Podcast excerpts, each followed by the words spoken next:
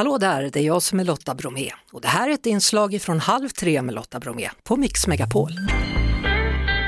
Välkommen än en gång då. Ja, tack så mycket, mycket välkomnande, det, Ja. det känns skönt.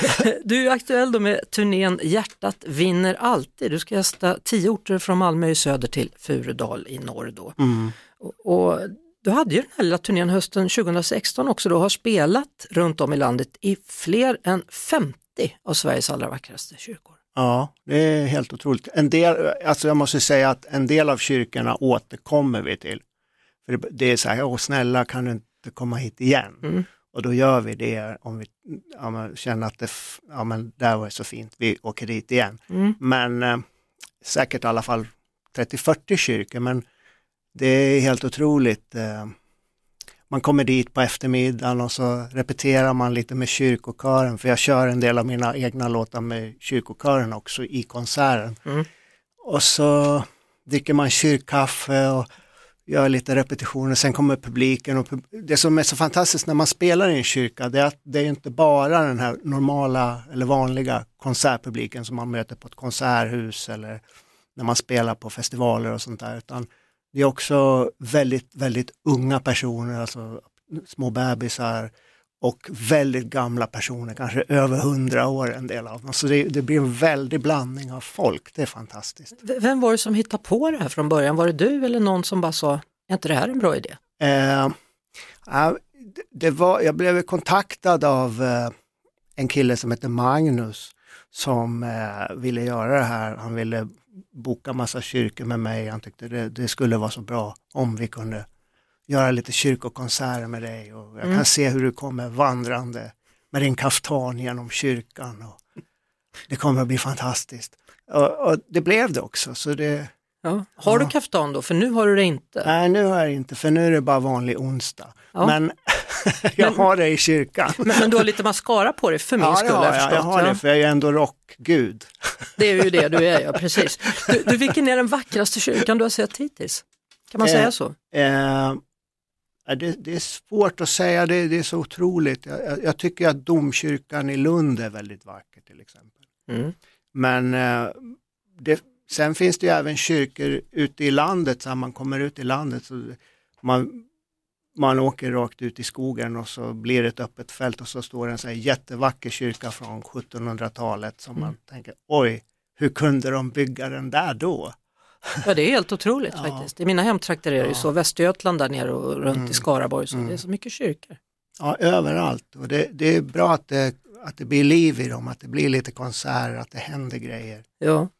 Mm. Eh, tror du på Gud eller tror du på något annat? Jag, jag tror på, på, på Gud, om man ska kalla det för Gud, men det är ju bara ett ord. Jag tror på det gudomliga i allting, i varje, varje liten partikel, i alla skeenden, i, i medvetandet. Det är ju det samlade medvetandet av alltet som är det gudomliga för mig. Du, du säger att i höstmörkret så behöver vi kvällar tillsammans i hjärtats möte.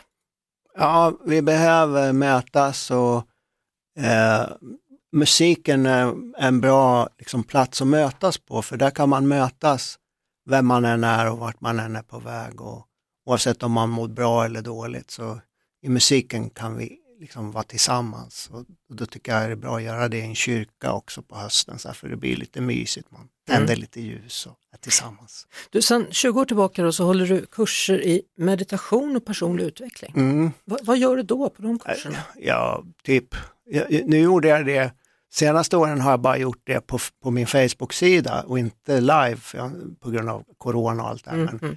men, och det är himla roligt för då kommer det in liksom människor som aldrig är med på meditation och är med, så sitter man med en videokamera. Men det är ganska enkelt, det är, det är med att vi, vi mediterar, jag, jag leder meditation och så har jag mediterat sedan jag var i princip barn, så jag har hållit på väldigt länge med det.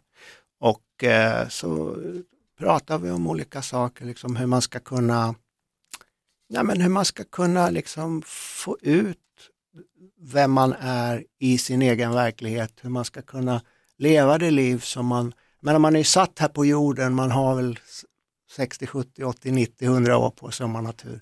Och eh, man vill ju få ut så mycket kvalitet som möjligt av det och få ut så mycket kärlek som möjligt av det. Och, och även förverkliga, natur, det låter lite egoistiskt amerikanskt, men att förverkliga några av sina drömmar. Eh, för, för dig och mig, för dig Lotta och för mig, vi, vi lever ju nästan vår dröm. Men det är kanske många där ute som känner, åh om jag bara fick göra det här eller om jag bara kunde göra mm. det här. Och det handlar ju mycket också om att tro på sig själv och hur ska man ta första steget och hur ska man våga? Vet du vad jag funderar på? Jag, mm. jag funderar på om tiden på något sätt har kommit ikapp dig, för du var mm. vegetarian, du pratade mm. om ufos, du pratade mm. om andlighet mm.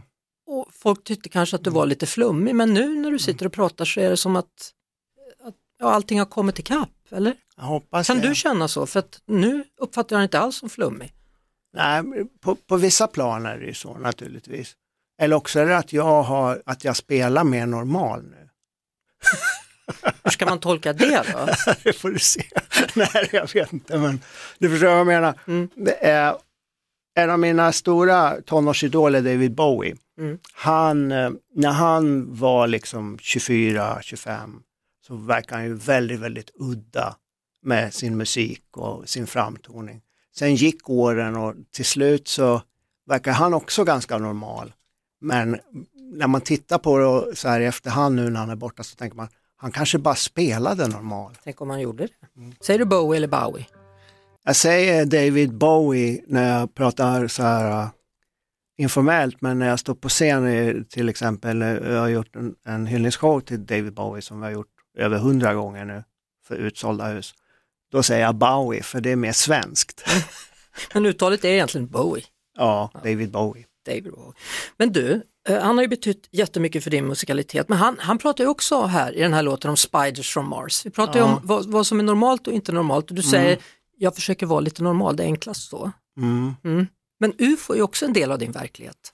Ja det är det, men det är också, jag har haft mycket UFO-upplevelser och, och, och eh, jag har alltid liksom haft det som en del av, av mitt liv som jag intresserar mig för det. Uh, men det känns också som att det är ett ämne som håller på att explodera, att det, det, blir också mer och mer normalt för varje år, speciellt när amerikanska underrättelsetjänster och Pentagon och så här går ut med specialrapporter om det och det är senatsförhör om det och liksom, så det, det har ju det är en frukt som börjar mogna, ufo-frukten. ufo-frukten också. Du liksom bara plockar upp allting här, du har liksom bara varit före din tid. Men, men berätta ja. för mig då, mm. vad då haft kontakt med ett ufo? Ja, jag har haft mycket ufo-upplevelser, sett ufon, haft varelser i mitt rum och sånt där, sånt får man inte säga i Sverige än, men men, så är Men snart kanske? Jag kommer ihåg en gång jag var ute, jag skulle spela på en festival i Bollnäs på 90-talet och så var min stora syster Camilla med i bilen. Och så satt vi och pratade om ufon och så tänkte jag liksom så här, om hon bara kunde få se ett ufo, för hon var lite så här skeptisk, om hon bara kunde få se ett ufo.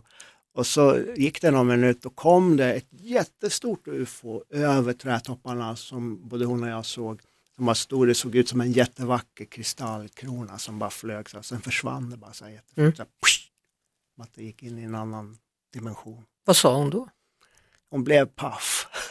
Ja. Så från den dagen? Hon började skratta och så här, som jag gjorde nu. Mm. Från mm. den dagen, längtar hon efter att få se det igen? Är det så det funkar? Det Eller räcker det med att man har sett ett UFO en gång i livet? Alltså? Det blir någonting som följer med i ens, i ens liksom inre värld och i hur man ser på världen också. Mm. faktiskt. Du, nästa mm. år är det 60-årskalas, eller? Mm, ja, jag tror det. Jag tror vi ska ha det, ett 60-årskalas någonstans. Mm. För dig? Jag, ja, jag, alltså, när jag, jag kommer ihåg när jag fyllde 50, då kom jag inte ur soffan för det var liksom gratulationer från morgon till kväll, så jag kom liksom ingenstans på hela dagen, så jag kanske måste antingen åka till en hemlig ort eller också får jag ha någon stor bjudning. Jag tror på det senare, kan inte det vara kul? Ja, ja det är bra. Ja.